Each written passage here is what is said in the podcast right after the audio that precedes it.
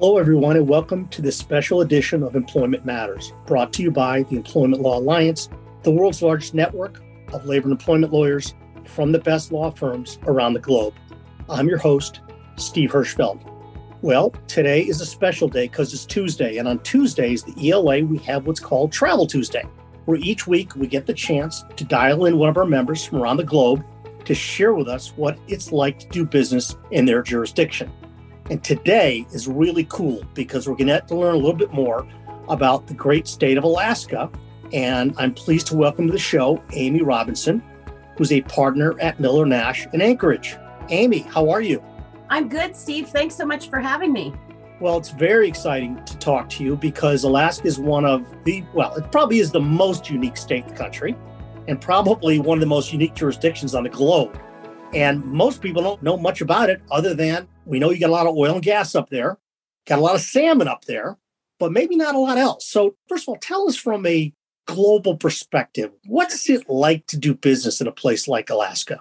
Well, there are some unique factors, but for the most part, it is as the rest of the world continues to evolve, very much like other places on the ground you won't see a lot of difference you you touched on our main industries there and timely by the way i should shout out to travel travel is one of our biggest industries. So I think one of the most unique things is in the summer season when we have a lot of that travel happening, we are a much bigger population than we are in those off seasons. So you can really see a distinction when you visit here. And certainly it really impacts workforce availability and decision making in that regard. You know, seasonal employment is is a real factor here. And who you're going to be able to attract, the talent you're going to be able to get may really fluctuate between those who are hardy enough to stick around for the winter and those who may be just wanting to visit during those beautiful summer months. So what's the what's the economic climate like right now in Alaska? How are things from a business perspective? So I think optimism for the most part this year. There have been particularly again we're coming out of covid like like other places and again, I've mentioned travel as a, as a major industry for us.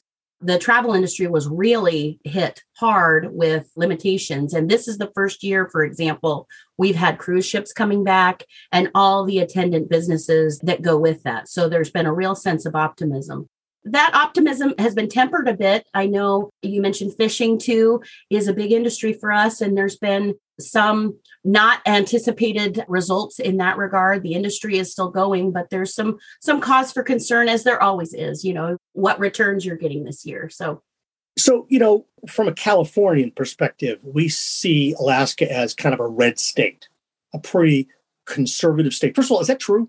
And how does the political climate impact sort of the employment laws and labor laws of your state? Let me tell you, I understand that perspective.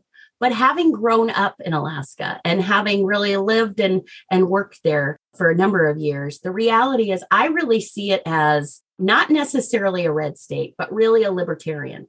There are the folks who have come up the we call it the alcan the road up to alaska right the people who came in the late 60s and early 70s during the big the pipeline build and really came for construction and stuck around and a lot of industry around that there's a sense of really individual liberties is an important thing so there's a reluctance to really regulate and that really translates into business so it's not quite so red or blue but it's certainly libertarian at its core so could you do HR law? Like what's on your desk right now? What are the sort of hot topics you're getting from your clients?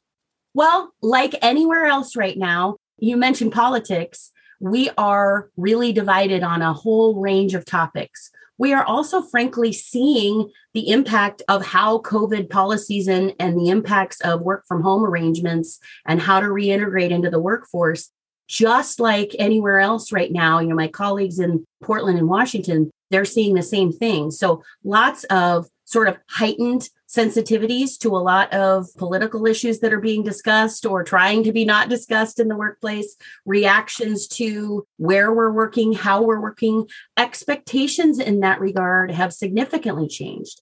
And Alaska in particular you know, we're in the process, I should say, of seeing much more flexibility in where we can get talent from because employers are seeing the benefits of allowing their folks to work and live where they want to work and live from. And you know, we have seen some impacts from that. Folks who wanted to really be close to the mountains and being able to ski one day and fish the next day, you know, Alaska is a, a really great state for that. And so we have remote workers here too. And so all of that is is really present in in day-to-day sort of HR in Alaska. Amy, you know, we've got federal labor laws that deal with things like minimum wage and overtime. Is there anything unique or different in Alaska? Well, for the most part, as I said, there's a sort of an attitude of not adding regulations. The state tends to stay away from that.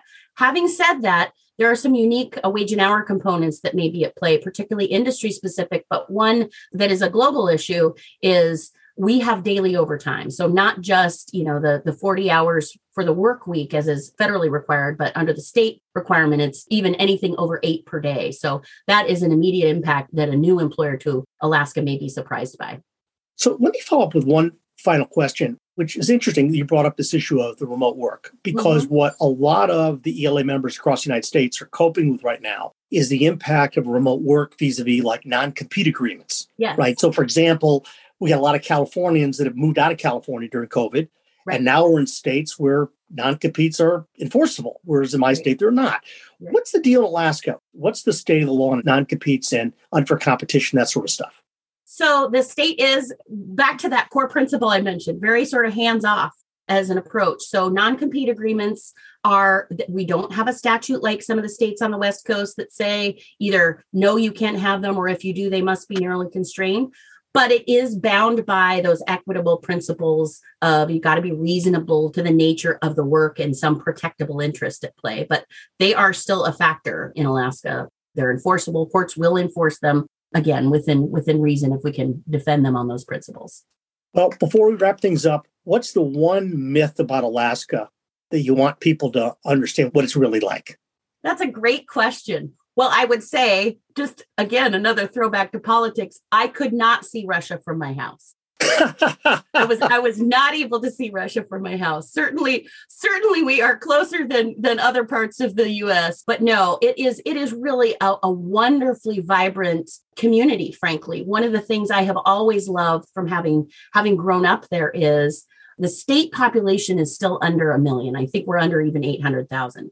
So we are in many ways a small city spread out over a huge geographic space. So you know you can be traveling anywhere in the world and you you will be surprised how often I have, you know, I grew up in a small town called Valdez with a population of again, depending on the time of year, 2500 or as many as you know 6000 for example during oil spill times. It fluctuates.